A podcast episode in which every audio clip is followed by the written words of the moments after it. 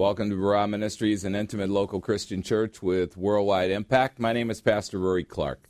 And at Barah Ministries, we know this truth that Jesus Christ is God. As the Lord, He is 100% deity, He is God the Son.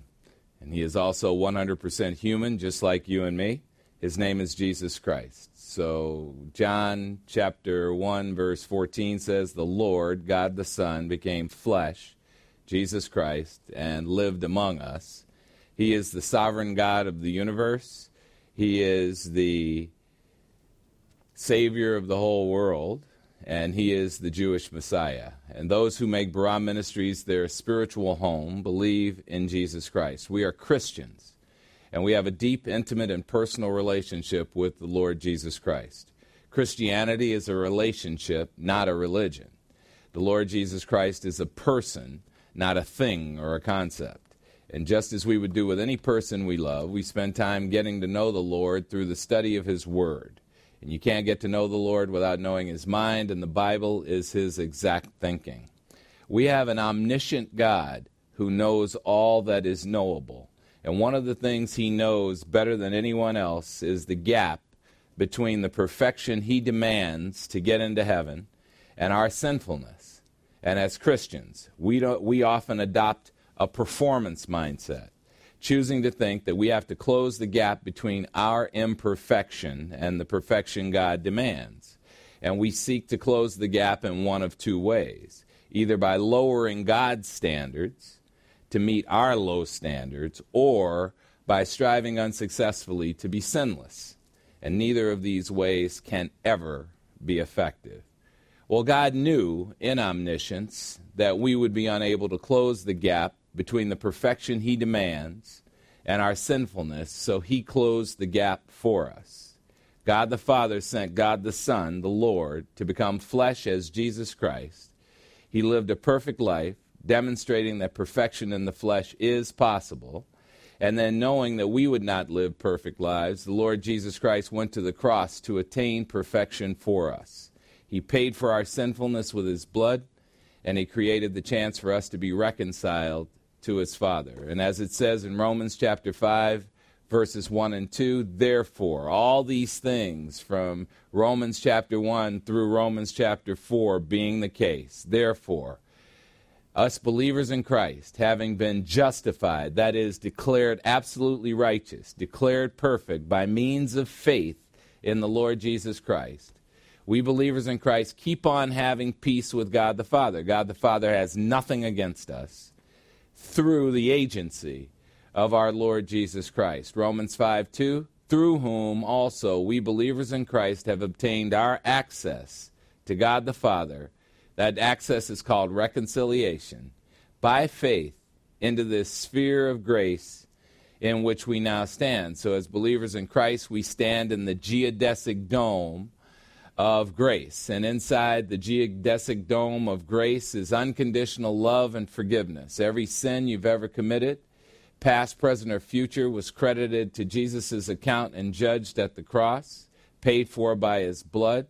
He loves you unconditionally. And the thing I always want to know is what part of un don't you understand? He is not standing over us, waiting with his foot above our head to come down on us for our mistakes. He is a loving and amazing God who forgives us and who gives us the grace to make a mistake. So the Lord's work at the cross offers perfection for all who want it.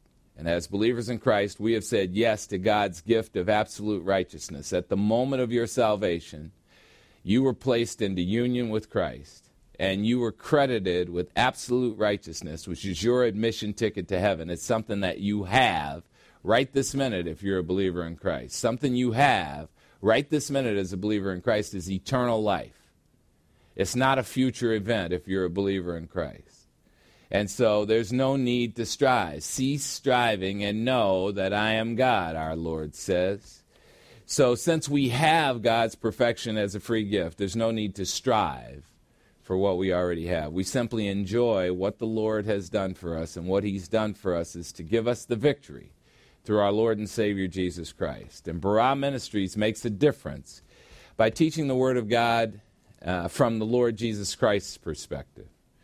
If you want to understand the Bible, you have to get behind God's eyes. You can't listen to the interpretations of men who like twisting it to make sin and the law the issue. And so when you look from God's perspective and not man's perspective, by searching the scriptures to learn who the Lord is as a person, you'll learn what our God has to say about himself, what he has to say about his plan for all mankind, and what he has to say about his personal plan for each one of us. We are here to learn how to see our lives from his perspective. We're here to learn to enjoy the sphere of grace in which we stand. Amen? Amen? All right, so welcome to the lesson. Today's Bible lesson God has a message for those who sponsor disunity. God has a message for those who sponsor disunity. Well, we've completed our study verse by verse of the first four chapters of Paul's letter to the church at Corinth. And in today's lesson, we'll review what we've studied to remind ourselves of the context of these passages, because we've taken them piece by piece. Now you're going to get to see the whole thing and how it fits together. Three passages in four chapters, mostly focused on divisions and rivalries. And that will give us a chance to reflect on these amazing lessons that we've been gifted with concerning rivalries and division, divisions as we make our transition into chapter 5 of 1 Corinthians. Well, let's hear some music. In 2 Timothy chapter 1 verse 7, we are reminded that God the Father has not given believers in Christ a spirit of cowardice. He has not given us a spirit filled with fear. Instead, he's given us a spirit of divine power and unconditional love and self-discipline. These virtues, supplied abundantly by the enabling power of God the Holy Spirit, remind us that God is always with us through the ups and downs of this life. Is, it, is God with us when life is toughest? Well, Michael Taylor, Ty, Michael Ty, Micah Tyler says so in his song, Even Then.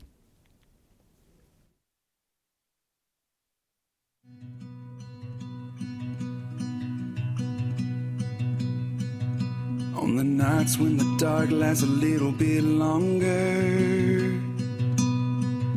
When the wind and the storm is a little bit stronger. When the fear in my heart digs a little bit deeper. And when my faith to stand gets a little bit weaker. Where could I run to?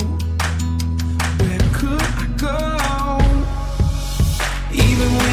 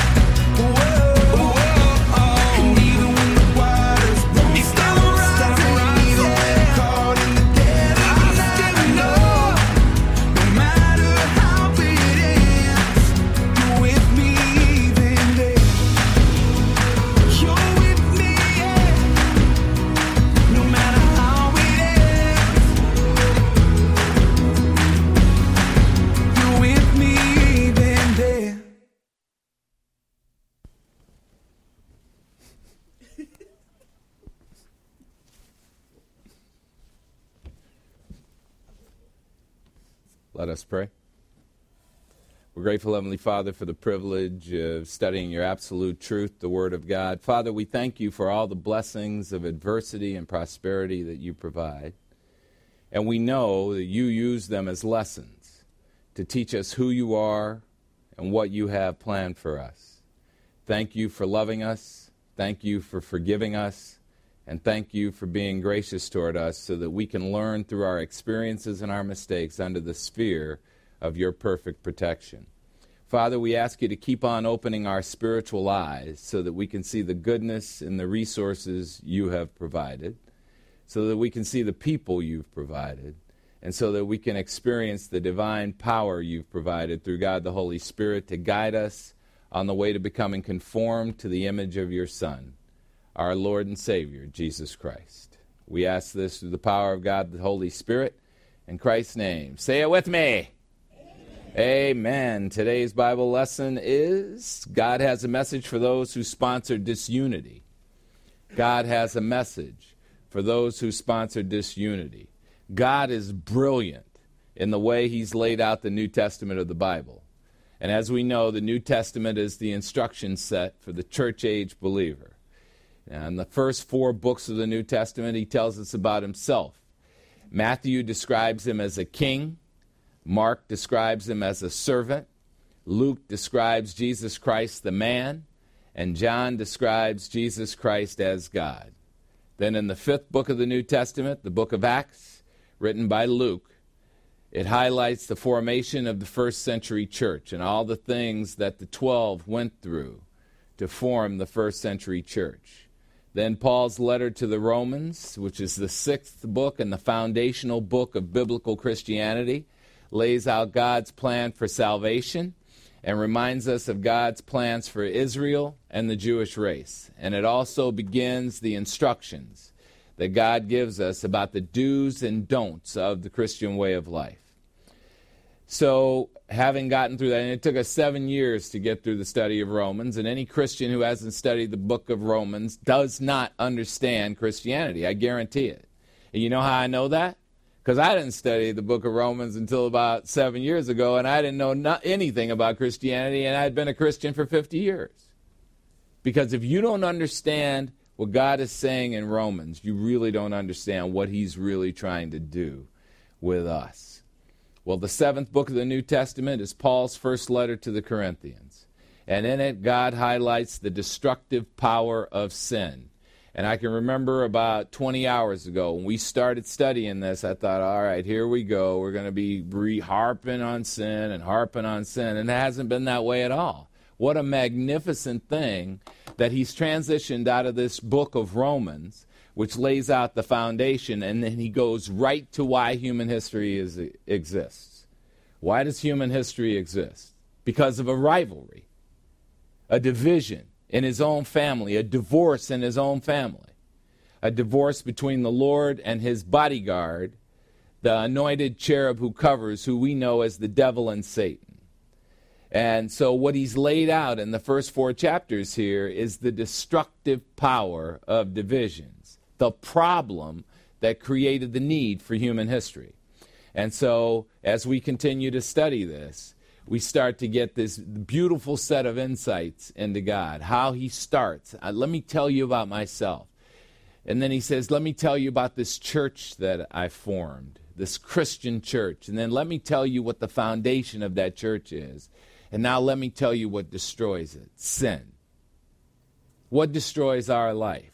Sin when you think about divisions and rivalries in your own relationships, the things that you are petty about in your own relationship, the things you're scared about, you have these fears in relationship that you're going to be taken advantage of.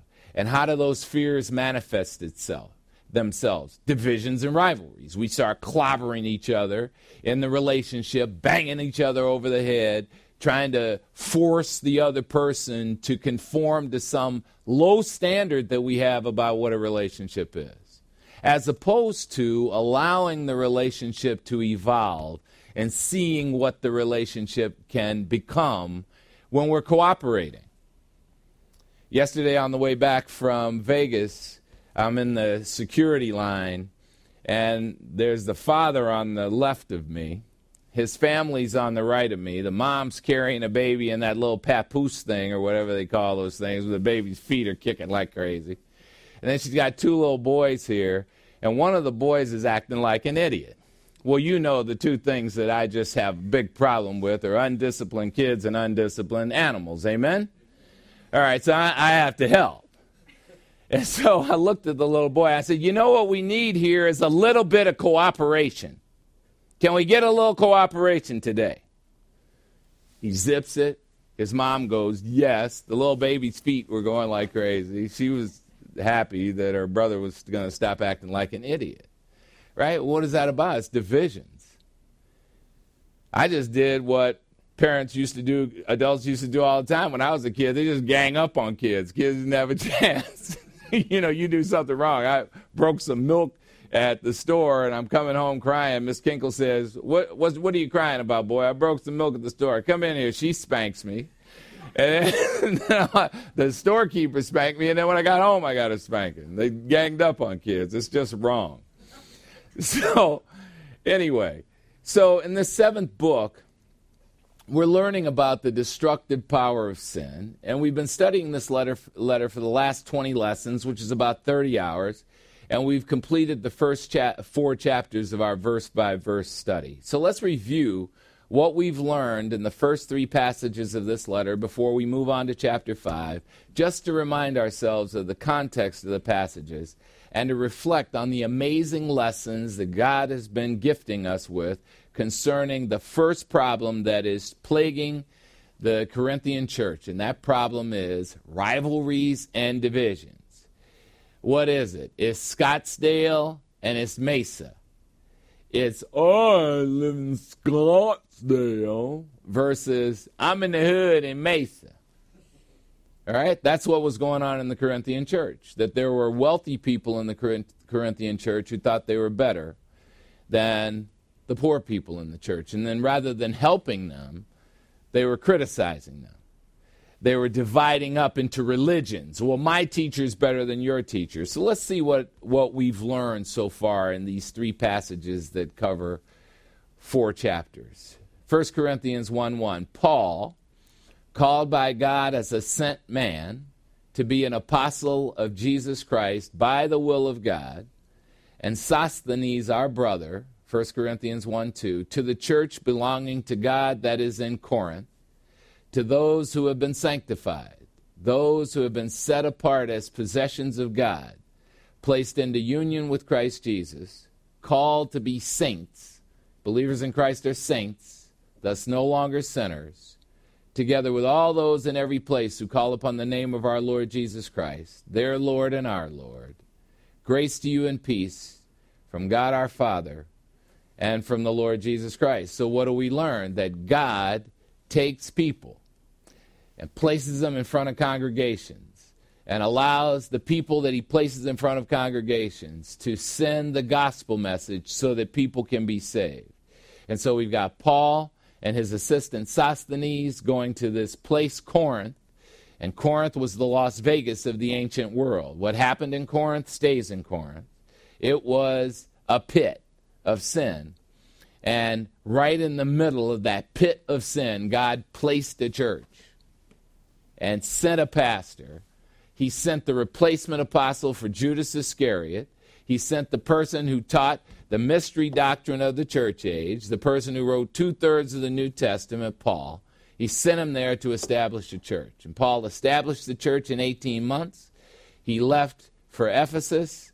And like the lady said in uh, in the movie Guess Who's Coming to Dinner, the maid Tillie said, All hell done broke loose now. As soon as he left, all hell done broke loose in Corinth. So that's what the first three verses of the first chapter are about. Next passage begins at 1 Corinthians chapter 1 verse 4. I Paul thank my God the Father always concerning you believers in Christ at Corinth. I thank him for the grace God the Father has given to those of you at Corinth who are in union with Christ Jesus, the believers.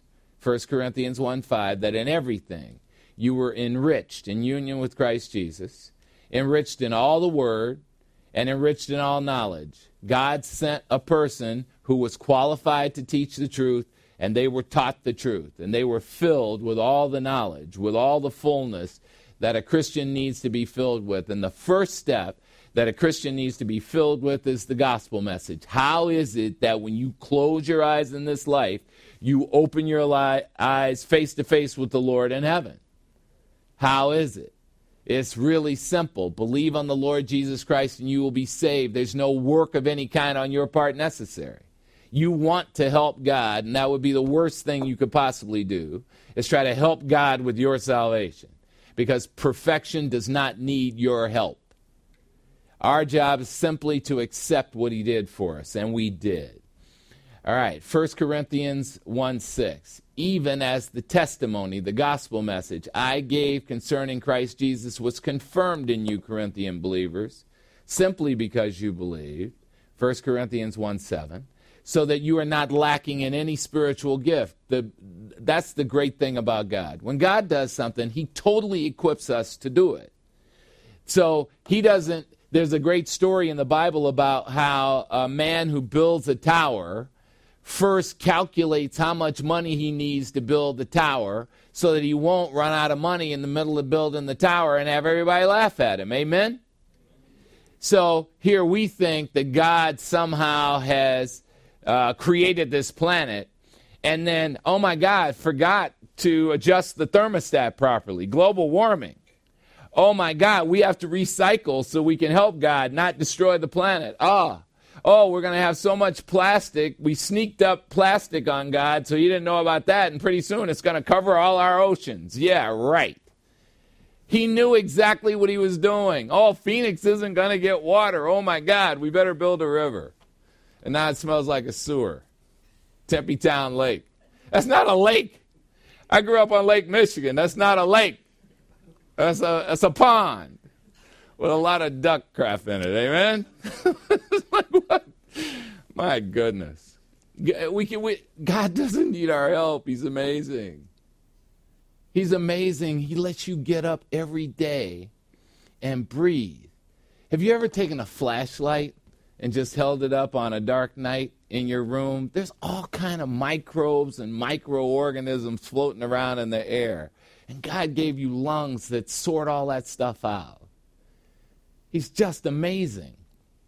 And we think we need to help him. We don't need to help him. We're not lacking in any spiritual gift, 1 Corinthians 1 7, awaiting eagerly the revelation of our Lord Jesus Christ at the exit resurrection of the church, which is known as the rapture.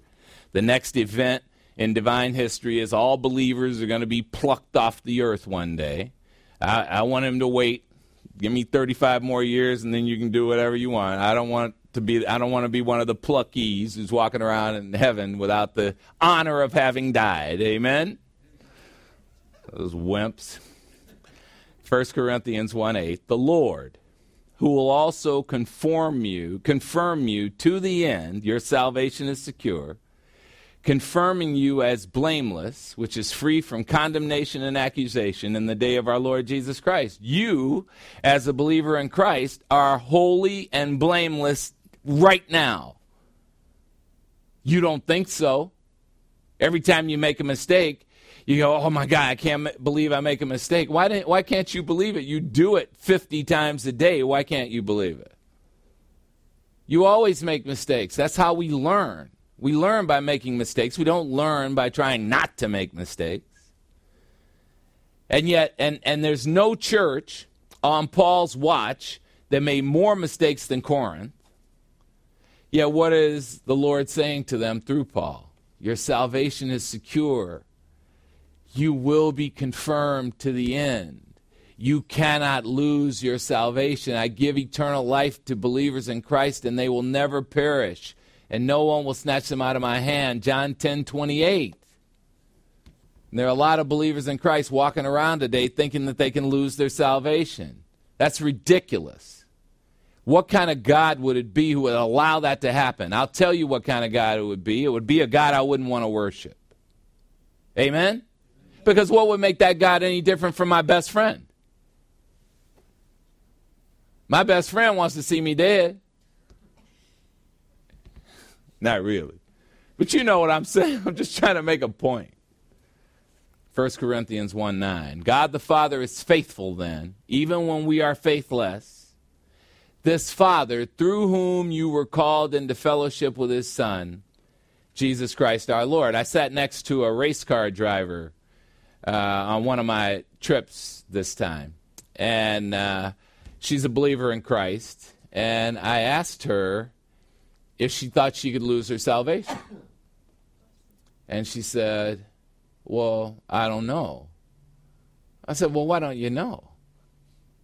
It's in the Bible. Why don't you know? The Christ, the Bible is the the handbook for Christians. You, you ever look in your handbook? I mean, you you race this. She races those little trucks. You know, you race your truck. What do you just get in it and go, or do you have a little book that you look in to see how you got to tune the timing and all that? I mean, I don't know anything about cars, but don't you have a book? See, you have a book. Do you ever look in it? Yeah, look in it all the time. Well, as a Christian, how come you don't look in your book? She said, That's a good point. I said, So back to the question can you lose your salvation? She said, I think it, if you believe, you're saved. But then if you stop believing, then you're not saved anymore. I said, Oh, really? Like Muhammad Ali? As Cassius Clay, believer in Christ? Then he becomes a Muslim and rejects Christ? So you're saying he's in hell today? She said, Well, I don't know. I think so. He's not. He's not. You can't lose your salvation once you have it. Why? God put, places you into union with Christ. You can't get out. It's not my opinion. That's what this says. The Bible says that. And every Christian should know that. We should not be walking around thinking that we have a God who is arbitrary, who's going to yank your salvation out from under you if you don't if you do something wrong. It's not how he works. Amen. That's how I work. If I loan you some money and you don't pay me back, it's going to be a problem. You better believe that. so, God the Father is faithful even when we're faithless. This Father through whom you were called into fellowship with his Son, Christ Jesus our Lord. All right, so there's the second passage of this. Now we start the third passage. Third passage is from 1 Corinthians 1:10 all the way to the end of chapter 4 and it's about divisions and rivalries. Here's here it goes. Now I Paul exhort you fellow believers in Christ. I beg you by the name of our Lord Jesus Christ that you all agree that there's no disagreement among us and that there be no rivalries among you and instead you be made complete in the same mind and in the same purpose. If two Christians disagree on something biblical, one or both of them are wrong. The Bible is not wrong. 1 Corinthians 1:11 For I Paul have been informed concerning you my brethren in the church at Corinth by Chloe's people that there are rivalries among you. 1 Corinthians 1:12 Now what I Paul mean by this is that one of you is saying I belong to Paul and I belong to Apollos, and I belong to Cephas, who's Simon Peter, and I belong to Christ. 1 Corinthians 1:13. Has Christ been divided into parts? There's religion. Satan's ace trump against the human race is religion. And what is religion all about? Rivalries and divisions. Well, I don't like this thing that my pastor taught, so let's make a religion and all agree that this thing he taught isn't good and what we believe is really good. Yeah, that's how we dumb down the Bible. We dumb it down so that we can understand it instead of stepping up to what it's saying. So Christ has not been divided into component parts. Paul wasn't crucified for your sake, was he? You weren't baptized in the name of Paul, were you? Of course not. 1 Corinthians 1:14. I thank God that I baptized none of you except Crispus and Gaius. 1 Corinthians 1:15, so that none of you would say you were baptized in my name. 1 Corinthians 1:16. Now I did baptize also the household of Stephanas, but beyond that I don't know whether I baptized anyone else. 1 Corinthians 1:17. For Christ did not send me, Paul, to baptize. He sent me to preach the gospel message and not in smooth, slick speech, so that the cross of Christ would not be emptied of its effect. The essence of learning Bible study is not the orator, It's the Word. It's not the pastor.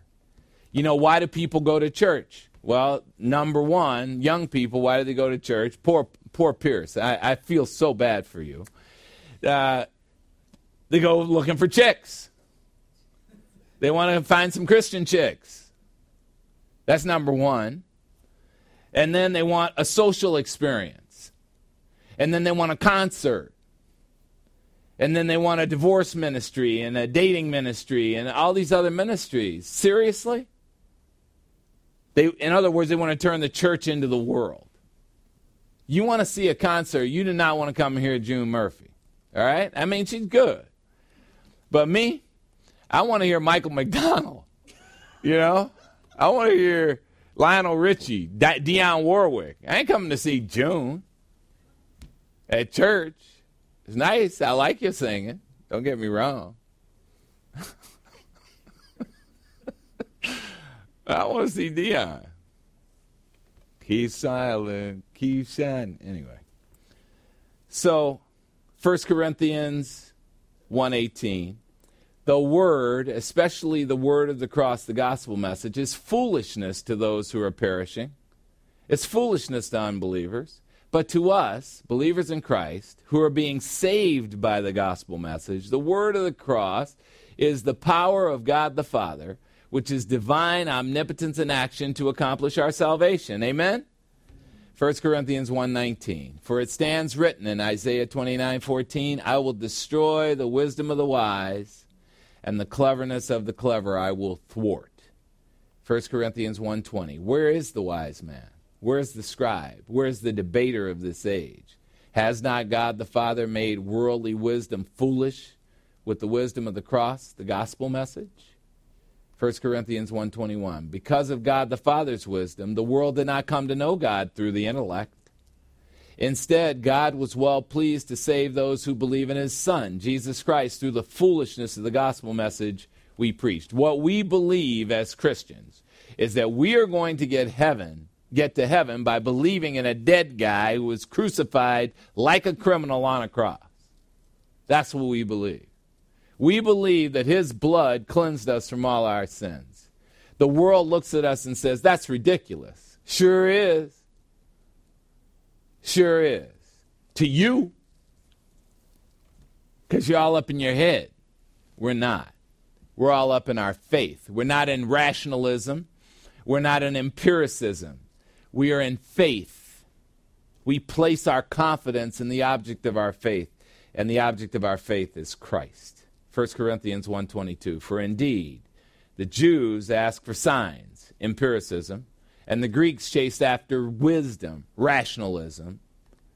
1 Corinthians 1:23 But we believers in Christ preach about a crucified Christ not a resurrected one.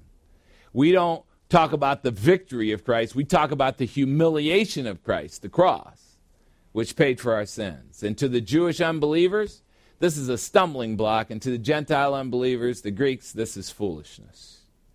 1 Corinthians 1:24, but to those who are the called ones, to those who are believers in Christ, whose eyes were opened by the call of God, both Jews and Greeks, Christ is the power of God the Father and the wisdom of God the Father. Yeah. 1 Corinthians 1:25 because the foolishness of God the Father is wiser than human wisdom and the weakness of God the Father is stronger than human strength. You know, I didn't, uh, I, I didn't like really telling people when I'm on business trips that I'm a pastor. Because I don't like how they change when I tell them I'm a pastor.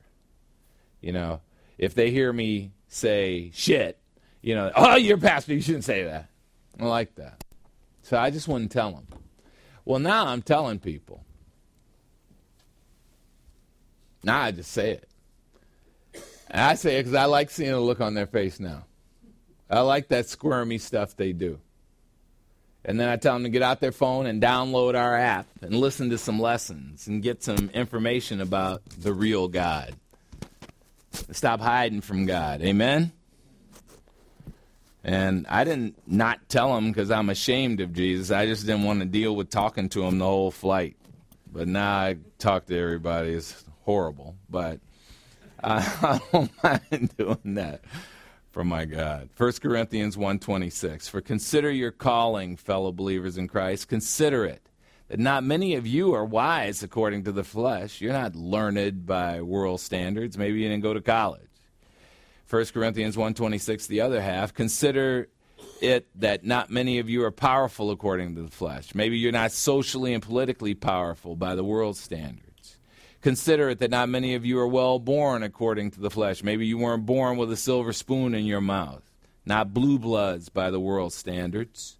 1 Corinthians 1:27 But God the Father has chosen the things and the people the world regards as foolish to shame the wise, and God the Father has chosen what the world regards as weak things to shame the strong. 1 Corinthians 1:28 and God the Father has chosen what the world regards as both insignificant and disdained the things and the people that are nothings so that God the Father may nullify that is make into nothing things that are something. He's talking to those high and mighty folks who are looking down their nose at the poor folks. 1 Corinthians 1:29 so that no flesh may be boast before God the Father. 1 Corinthians 1:30 from the source of God the Father, and because of him, you believers in Christ are in union with Christ Jesus, who became for our benefit the manifestation of wisdom from God the Father, and who became for us righteousness and sanctification, also known as holiness, and redemption. We, as believers in Christ, are redeemed, sanctified, holy, and righteous because of gifts from God. Amazing. 1 Corinthians 1:31 so that just as it stands written let him who boasts boast in the Lord. So the conclusion of the first chapter for those who cause rivalries and divisions, here's the message. If we think we're something when we're nothing, we deceive ourselves. Galatians 6 3. If we think we are something when we are nothing, we deceive ourselves. You ain't all that. Just because you got some money you ain't all that because when you're in the hospice, your bank account is irrelevant. You're 48 hours from getting out of here when you hear that word hospice. Your bank account means nothing at that point. And what means something is what you did to get to know what's in this beautiful book, the Bible, only the last half of which you're responsible for. That's what matters. Your fights, your little fights at home, they don't matter. All the people who mistreat you, they don't matter. That's a temporary light affliction. It's like a flea getting on your clothes. They don't matter. And I'd like it this week if when you get in one of those, you hear what I just said pop into your head. That this does not matter. Stop. All right, chapter 2, 1 Corinthians 2 1. And when I, Paul, came to you, brethren, you believers in Christ in the Corinthian church, I didn't come proclaiming to you the testimony of God, the gospel message, with eloquent speech or with human wisdom, indicative of some high social status. 1 Corinthians 2 2. For I decided to know nothing among you except Jesus Christ and Him crucified. 1 Corinthians 2 3. I was interacting with you in my own weakness and in my own fear and in much trembling, which is the attitude of an obedient slave in awe of God. 1 Corinthians 2 4, my message and my preaching were not delivered with the persuasive art of words and in human wisdom, but my message and my preaching were delivered as a demonstration of the spiritual power of God the Holy Spirit in divine power, providing heavenly proof, so that your faith would not rest on the wisdom of men but that your faith would rest on the divine power of God. I saw a thing this week where a girl was asking, a Christian that I know was asking, if you found out that what you were teaching was a lie, would you tell anybody? I knew exactly who she was talking to. And the person she was talking about, there is no way that that person would ever admit that they were teaching lies. I stood in front of this congregation and told this congregation that I learned that I was teaching lies and taught them what lies I was teaching.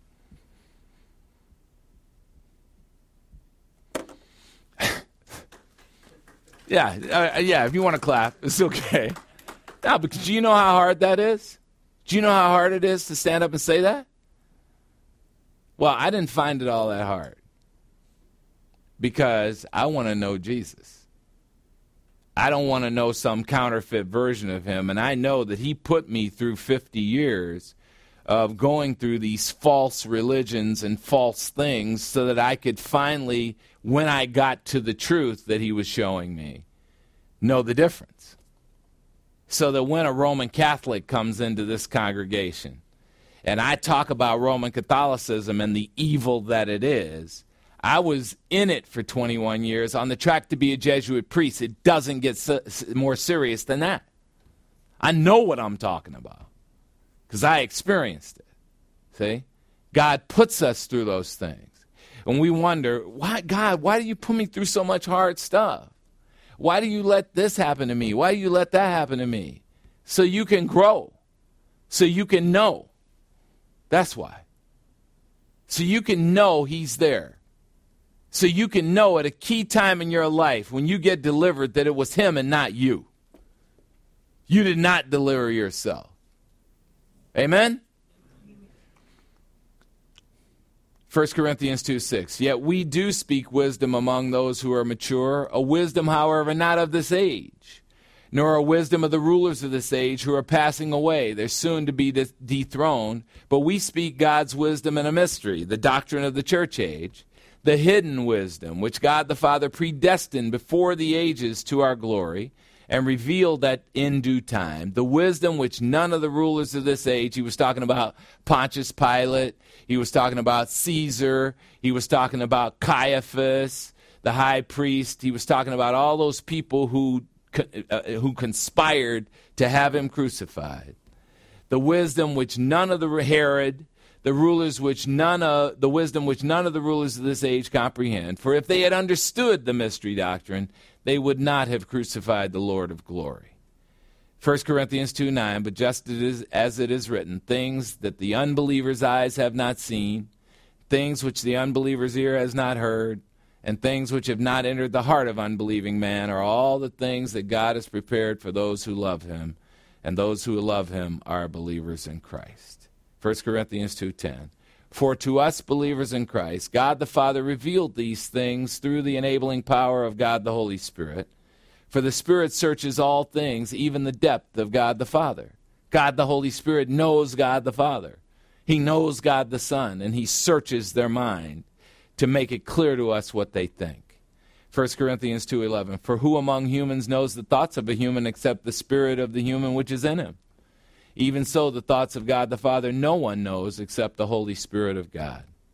Now, we believers in Christ have received not the Spirit of the world, but the Holy Spirit, who is from God the Father, a person, God the Holy Spirit, from God the Father, so that we may know the things freely given to us by God the Father. Oh, everything with God is a mystery. No, it isn't. God works in mysterious ways. No, He doesn't. He works in completely predictable ways that are easily understandable by any human being who wants to understand. And how do we understand? Ask a question. And he'll give you the answer. 1 Corinthians 2:13. The things we speak about, not in words taught by human wisdom, but in those taught by the Spirit, combining spiritual thoughts with spiritual words. 1 Corinthians 2:14. But a natural man the psuchikos man, the unbeliever, doesn't accept the things of the Holy Spirit of God. They're foolishness to him, and he can't understand them because they are spiritually appraised. 1 Corinthians 2:15 But he who is spiritual examines all things, yet he himself is examined by no one. 1 Corinthians 2:16 For who has come to know the mind of the Lord, and who will instruct the Lord? We believers in Christ have the mind of Christ, the word of God the Bible. Well, the conclusion of the second chapter God and His Word are at the center of our lives. Eyes on man is not the answer. And to reinforce the point, God always puts the weakest people in leadership positions. Amen? God always puts the goofballs up front. Amen? Lucky you. When we return from our five minute break, we'll take your offering and then we'll continue to reflect on the lessons of the first four chapters of 1 Corinthians as we move into chapter 3. Five minute break.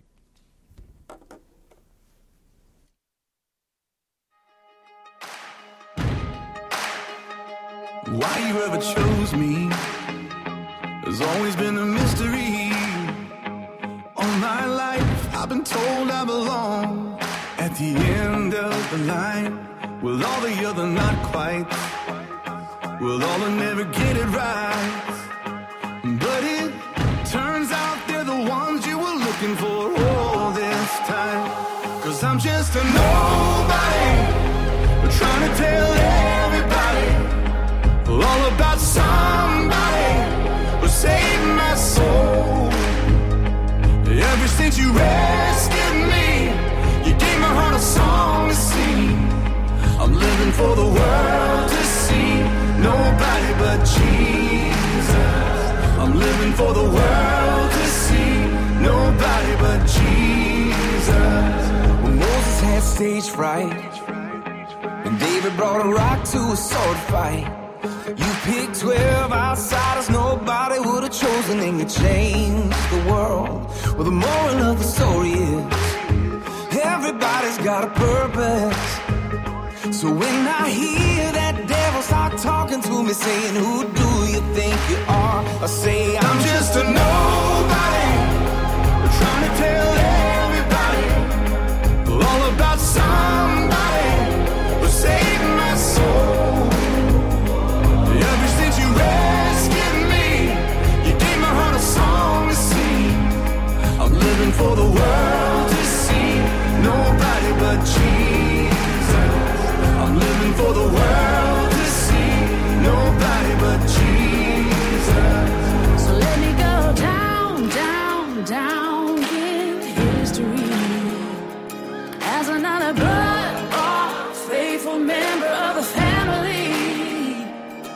And if they all forget my name, well, that's fine with me.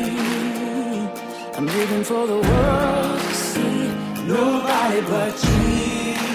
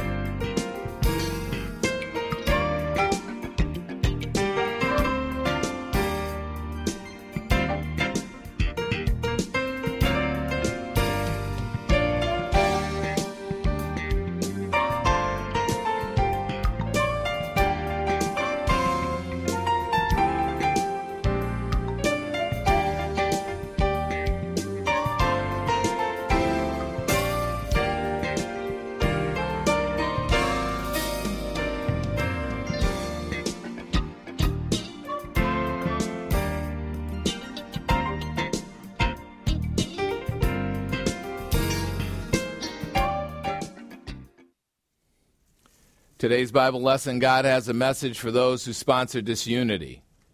God has a message for those who sponsor disunity where when you're giving, what's important to God is your attitude. 2 Corinthians chapter 9 verse 7 says each one must do just as he has purposed in his heart, not grudgingly or under compulsion, for God loves a cheerful giver. When we give, God wants us to give voluntarily, thoughtfully, cheerfully, prayerfully, generously, and enthusiastically. Check your attitude as you give, believers in Christ. Make sure your attitude is an exact reflection of the voluntary, thoughtful, cheerful, prayerful, generous, and enthusiastic sacrifice that our Savior, the Lord Jesus Christ, has made on your behalf at the cross. Let's welcome up Deacon Denny Goodall with the offering message.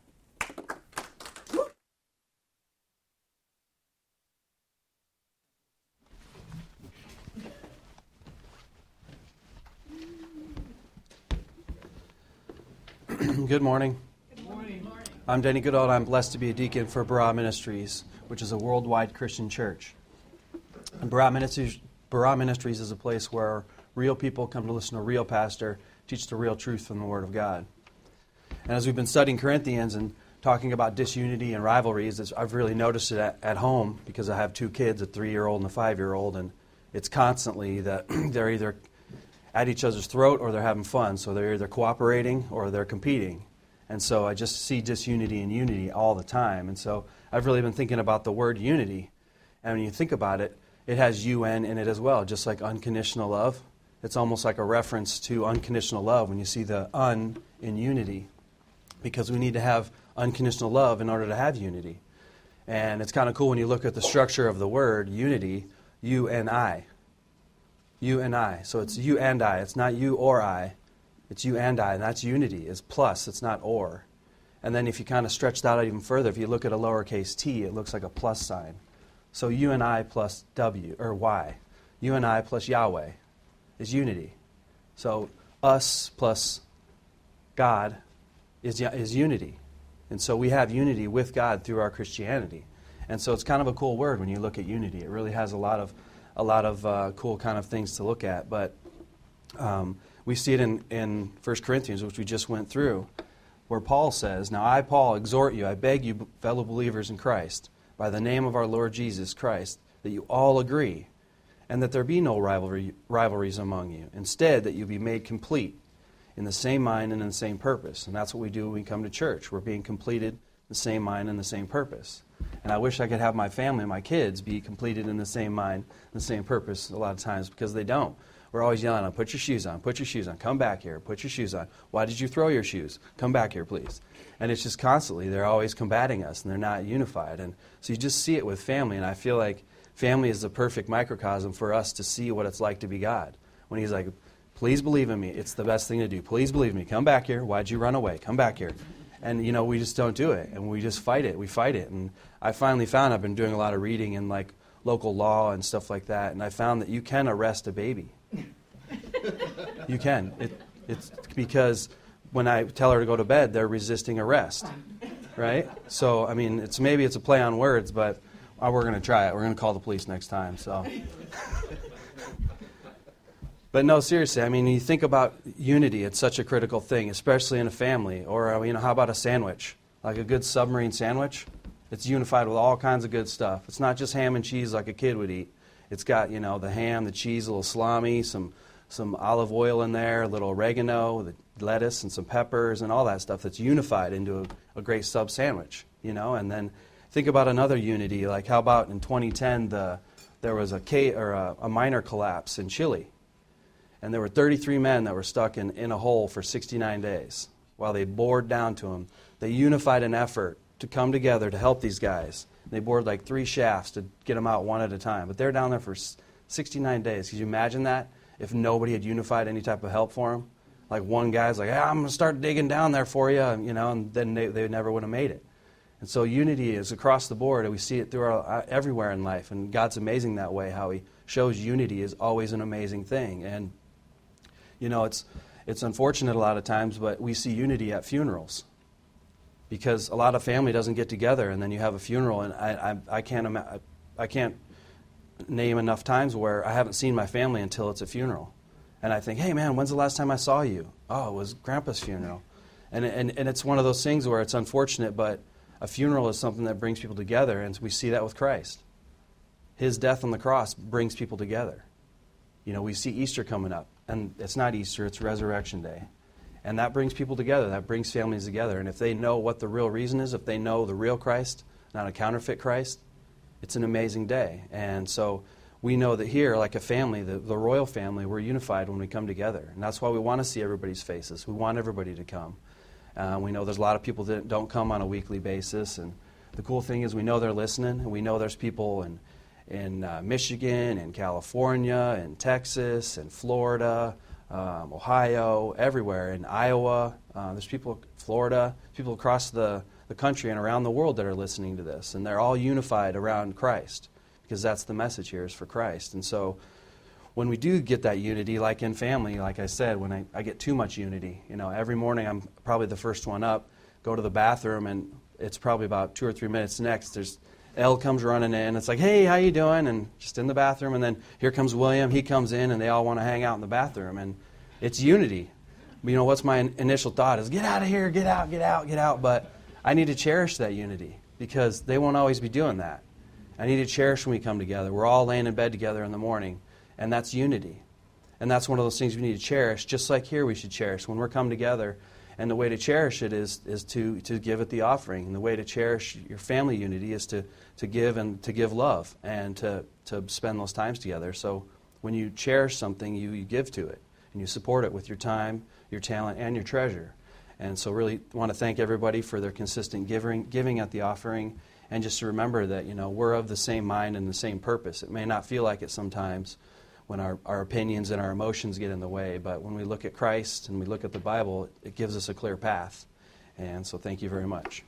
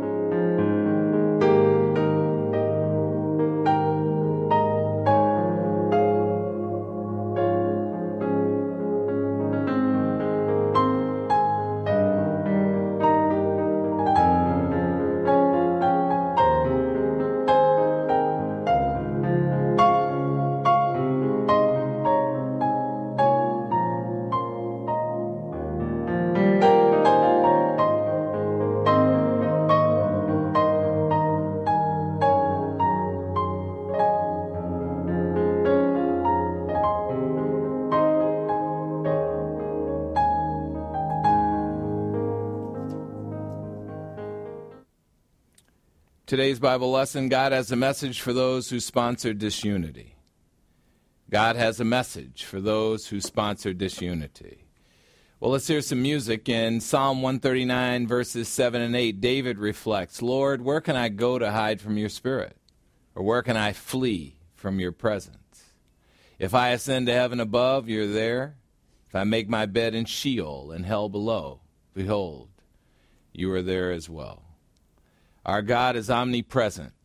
He's everywhere at the same time. He is not contained by time or space. Therefore, He is always with us through the ups and downs of this life. His presence in our lives at all times gives us hope. And Danny Gokey, one of my favorite singers, sings about it in his song, Hope in Front of Me.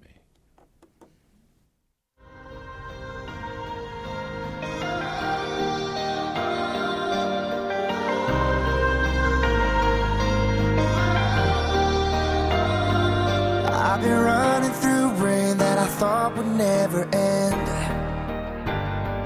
Trying to make it on faith in a struggle against the wind.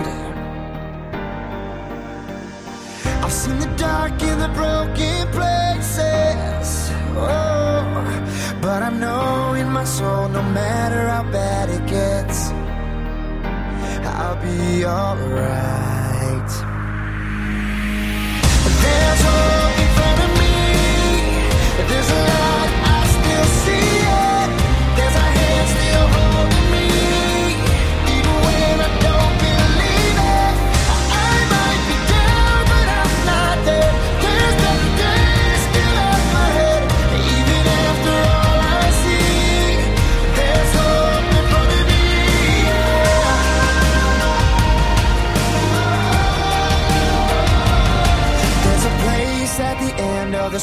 finally find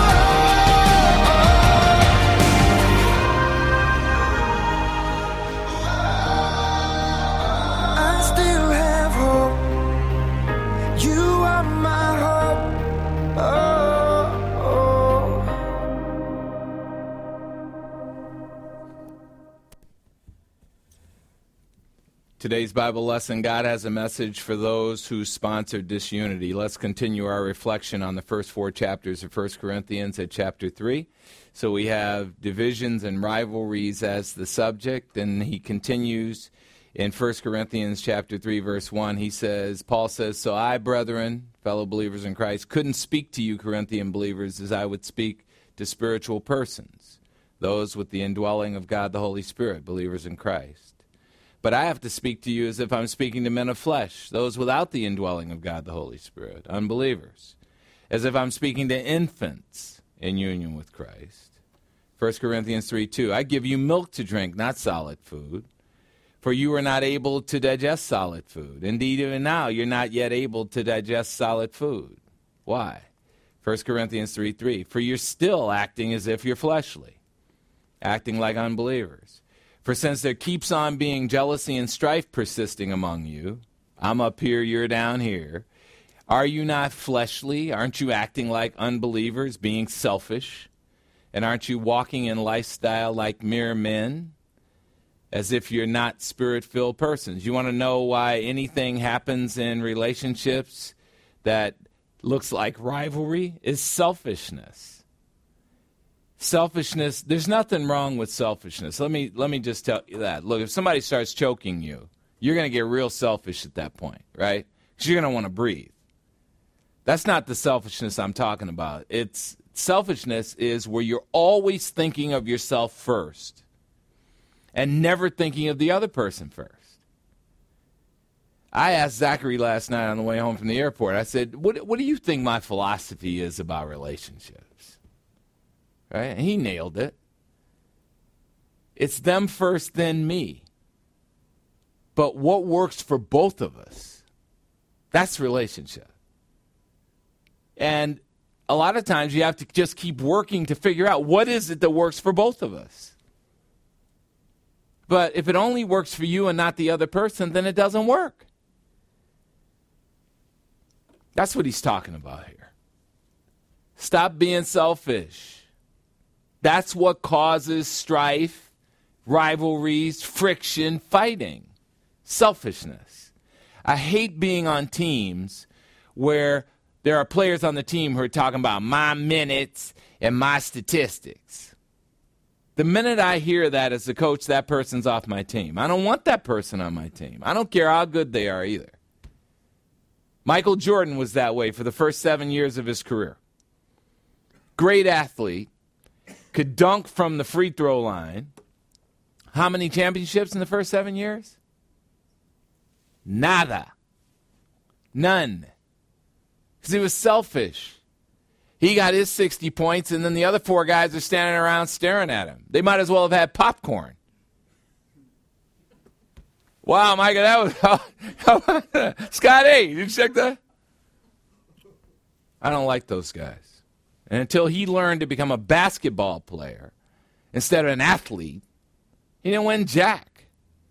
That's what Paul is talking about here. 1 Corinthians 3 4. For when one of you says, I'm of Paul, and another of you says, I'm of Apollos, and you are you not acting like mere men? Aren't you acting like unbelievers who thrive on rivalries? 1 Corinthians 3 5. What then is Apollos? And what is Paul? Tell you what we are. We are servants through whom you came to believe, just as the Lord gave the opportunity to believe to everyone through the gospel message. 1 Corinthians 3 6.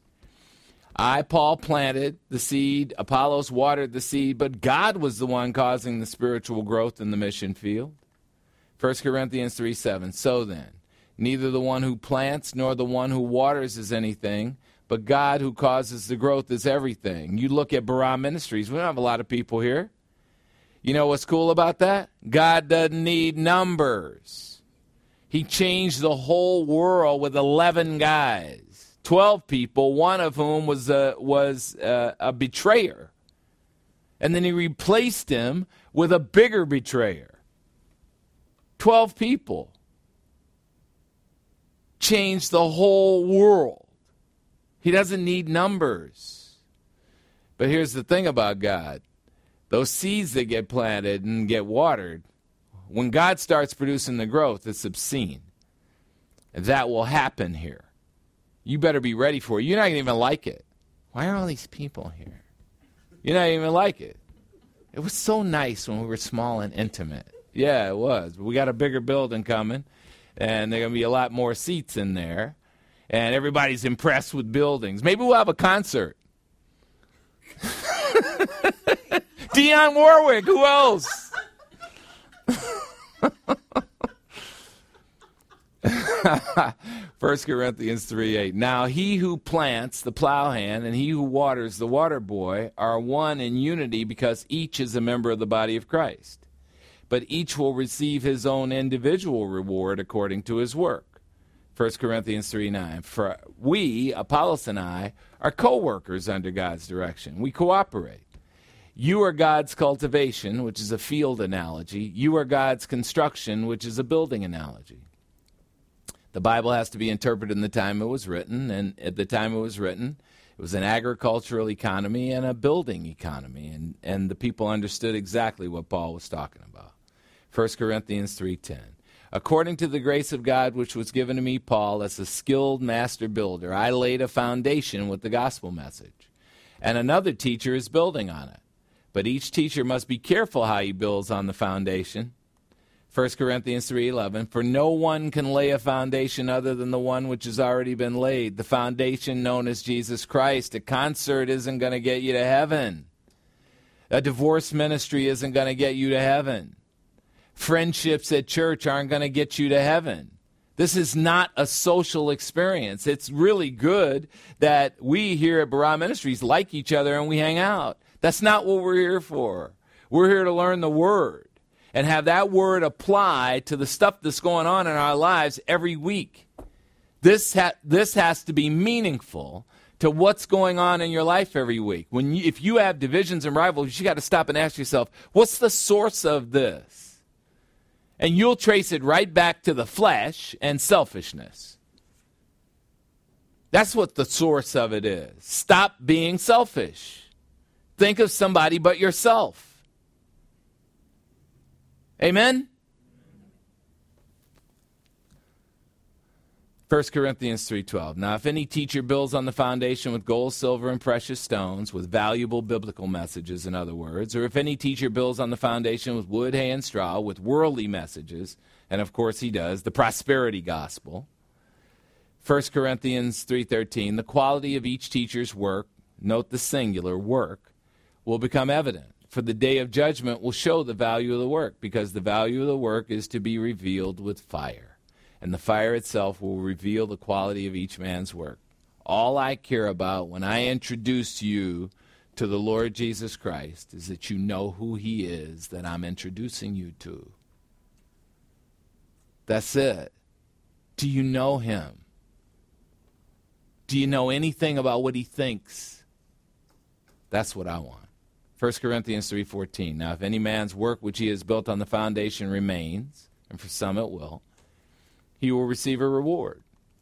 1 Corinthians 3:15 If any man's work is burned down and for some it will be he will suffer a loss of reward but he will be saved yet only in this way as if he escaped through fire. There are a lot of you who when you're at the reward seat of Christ, the judgment seat of Christ, as believers in Christ, you have a lot of soot on your face. Amen?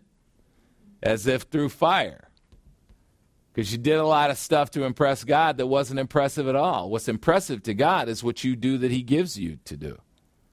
1 Corinthians 3:16. Do you not know? And we know that whenever Paul says that, he's asking a simple question. Are you ignorant? Do you not know that all you believers in Christ in the congregation at Corinth are a temple of God the Father and that the Holy Spirit of God dwells in you? Do you know that? 1 Corinthians 3:17. And if any teacher destroys the temple of God, God will destroy the teacher. For the temple of God is holy, and that is what you believers in Christ are to God. Holy. 1 Corinthians 3:18. So stop lying to yourself. Command. Don't give in to internal deception. If any man among you presumes that he is wise in this age, let him become a fool to the world in order to become wise. 1 Corinthians 3:19. For the wisdom of this world is foolishness to God. For it is written, God is the one who catches the wise in their cunning schemes. 1 Corinthians 3:20. And again it's written, the Lord knows the thoughts of the wise that they are useless. You can't con God. You can't buy God. You can't fool him about your thoughts. He knows the thoughts and intents of your heart. 1 Corinthians 3:21. So then stop boasting about humans. For in God's plan, everything belongs to you, you believers in Christ. Whether it's Paul or Apollos or Cephas or the world or life or death or things present or things to come, all things belong to you, believers in Christ, because they come to you from God. I am a possession of yours from God. I am here to serve you. And that's why I don't consider it an option not to come here on Sunday.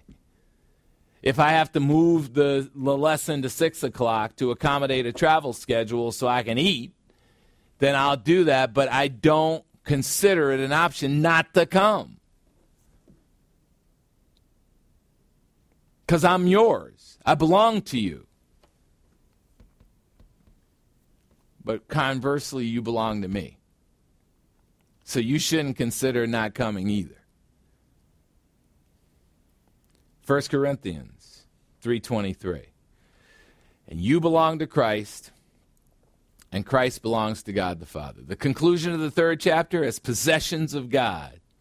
Keep your eyes on God and not on man. Fix your eyes on Jesus, the pioneer and perfecter of your faith, who for the joy set before him despised the shame and hung on a cross to pay for everything on your behalf. All right, final chapter of 1 Corinthians, chapter 4. Verse 1 Think of your, your teachers this way command, regard us as fellow servants executing the orders of Christ, and as stewards who've been entrusted to distribute God the Father's mysteries, the previously unrevealed mystery doctrines of the church age, the doctrine of Christ indwelling you, the hope of glory. 1 Corinthians 4 2. In addition, it is required of students to be found trustworthy. That's what I was just saying to you. I have to come here. If I want to impress God, He has asked me to be a pastor. He has asked me to teach this congregation. I have to come here. That's trustworthy in His eyes. 1 Corinthians 4 3. But to me, Paul, it's a petty thing that I should be examined by you or by any human court. In fact, I don't even examine myself. What is that? You remember that lesson? You don't have the right to judge yourself or others. Get off your own back. That's what Paul is saying. 1 Corinthians 4 4. For I, Paul, am conscious of nothing against myself. I stop blaming myself for killing Christians. That's what he's saying here. I stop blaming myself for trying to single handedly wipe out the Christian church, because that's what Paul was trying to do when he was knocked off his high horse on the way to Damascus. I am conscious of nothing against myself. Romans 8 1 says, Therefore, there is now no condemnation for those who are in union with Christ. If you're a believer in Christ, you have no right whatsoever to criticize yourself. Why? Because you are in the middle of this marathon, and no marathoner criticizes himself for where he is in the middle of the race. And where he always is in the middle of the race is in the middle of the pack and not the front. So I, Paul, am conscious of nothing against myself, yet I am not acquitted by this. I'm by no means innocent. But the one who examines me is the Lord. He is the one, since he created you, he's the one who has the right to examine you. 1 Corinthians 4 5. Therefore, command, stop passing judgment on yourselves or anyone else before the appointed time, which is at the rapture of the church. But wait until the Lord comes back to judge, who will both bring to light the things hidden in the dark and who will disclose the motive of every person's heart, and then each person's praise will come to him from God. Now, this is not saying that when God comes back, he's going to go right to your closet and expose your leather collection. Amen? He doesn't care that you have those things and you like whipping yourself. He doesn't care about that. That's not what's going to be exposed. What's going to be exposed is that beautiful heart that you've had for Christ. This is positive. I don't want to know. I don't want to know what that laughing over there is about. So don't think of this in the negative. Think of it in the positive. You're going to be illuminated as a light of the world. 1 Corinthians 4 6. Now, with regard to these things, believers in Christ, these things I have applied both to myself and to Apollos for your sake, so that you may learn a very simple lesson. Stick to what is written. Obey the word of God. If you want to know whether what anybody is teaching you is correct, find it in the word of God. Stick to what is written, so that not one of you will become puffed up with arrogance, which is self absorption instead of self knowledge, favoring one person over another. 1 Corinthians 4 7. For what makes you special? What do you have that you didn't receive from God? And if you did receive everything from God, why do you boast as if you had not received it from God? 1 Corinthians 4 8. So quickly you've become satisfied with yourselves. You've already become rich, and apart from us, you have become kings, ones who reign. You elevated yourself to a throne. Indeed, I wish that you did become kings so that we might reign with you. 1 Corinthians 4 9. For I, Paul, think God has displayed us apostles, your teachers, as last of all, as men condemned to death, so that we might be a spectacle, a theatron to the world, both to angels and to men. Your teachers are always the ones who are embarrassed the most. We're put up front and then we're embarrassed so God can display us last of all as people condemned to death. We love it too. We signed up for it. We know what we're doing. Nobody in their right mind would sign up to be a pastor. And there's nothing I would rather do. Amen? Because there's no one I'd rather serve than my Lord. And the embarrassment, the momentary things that happen here that validate that I am a worthless nothing are the things that qualify me to do this job. Because I can't talk to you if I'm high and mighty. Can't.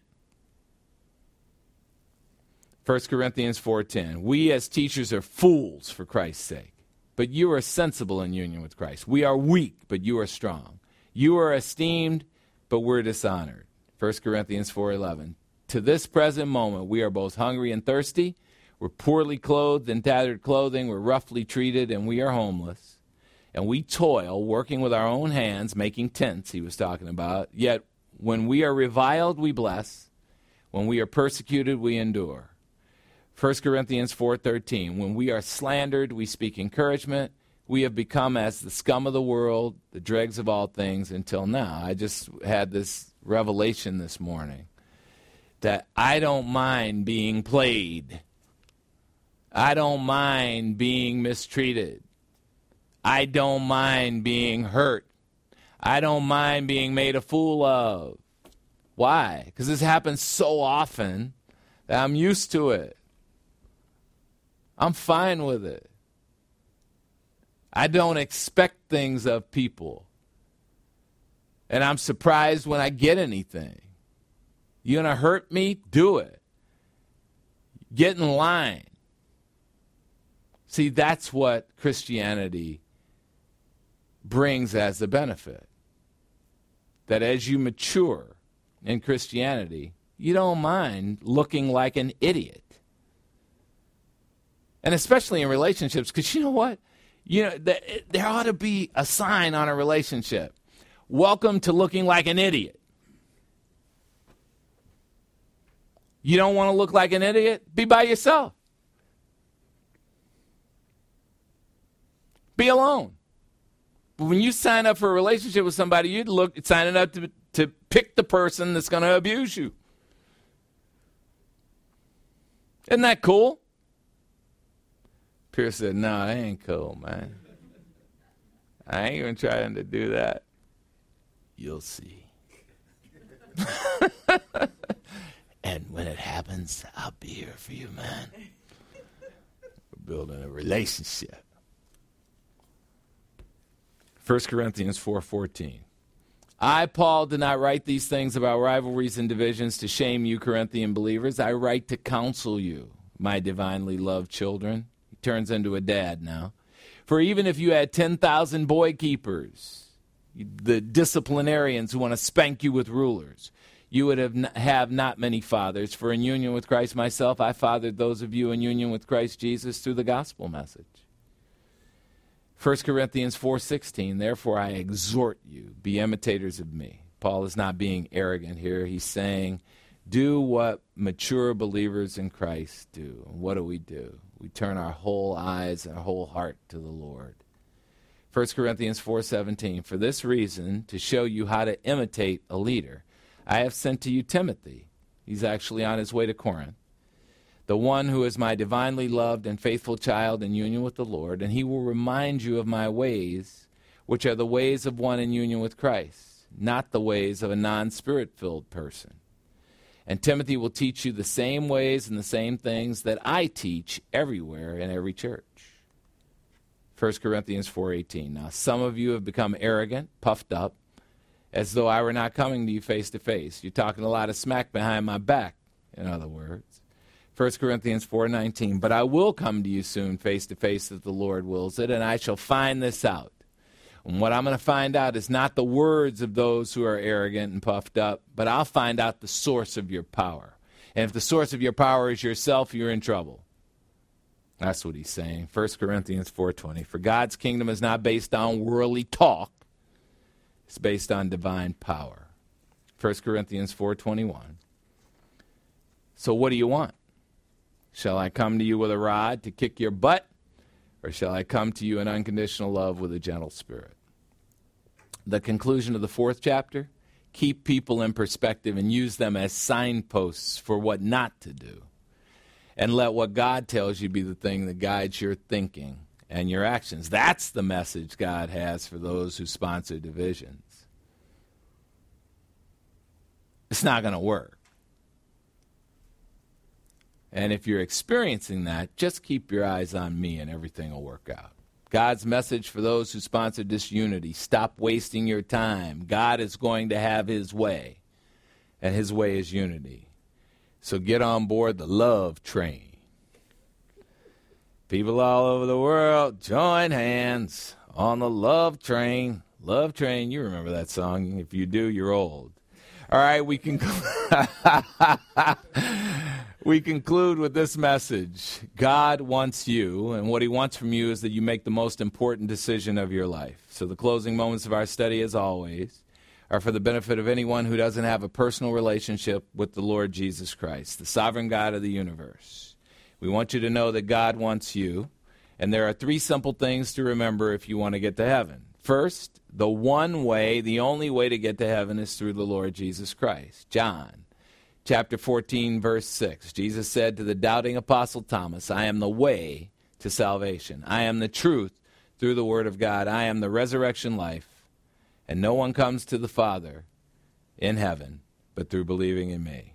Second, remember Acts chapter 16, verse 31. Believe on the Lord Jesus Christ and you will be saved, you and everyone in your household who also believes. And third, remember the invitation and the warning of John 3:36. He who believes in the Son has the resurrection life, eternal life right at that moment.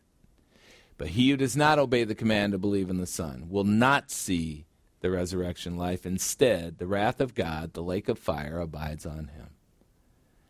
Don't miss your opportunity to take advantage of this good news. Salvation is as close as a five word conversation with God the Father Father, I believe in Christ.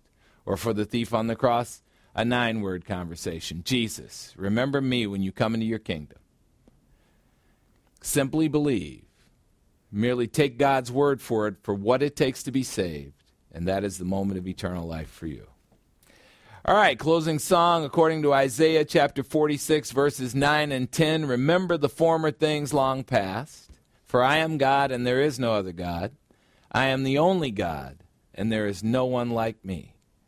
Isaiah 46:10 I am the God who is declaring the end from the beginning and from the ancient times I am the God who is declaring things which have not been done saying my purpose will be established and I will accomplish all my good pleasure. Here's June Murphy to sing about our magnificent God in her song How Great You Are.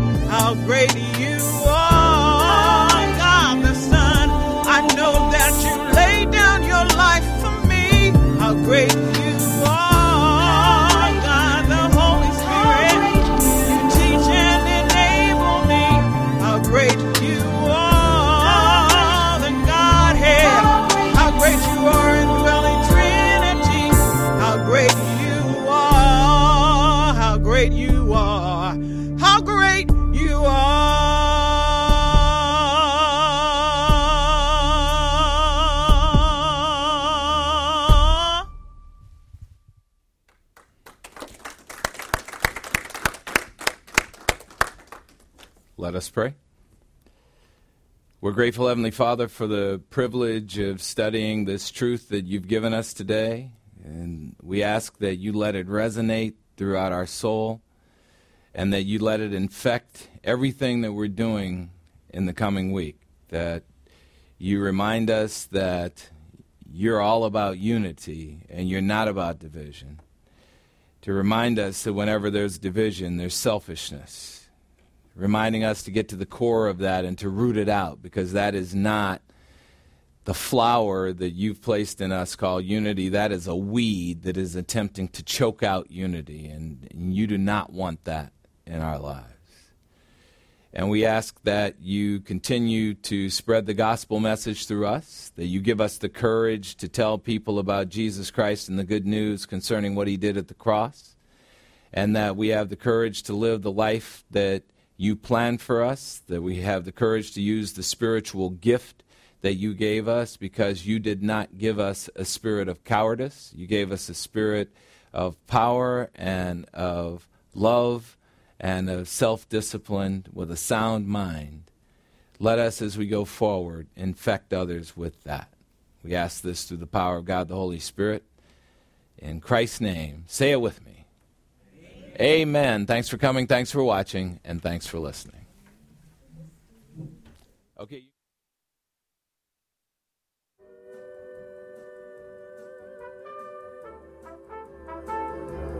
mm-hmm.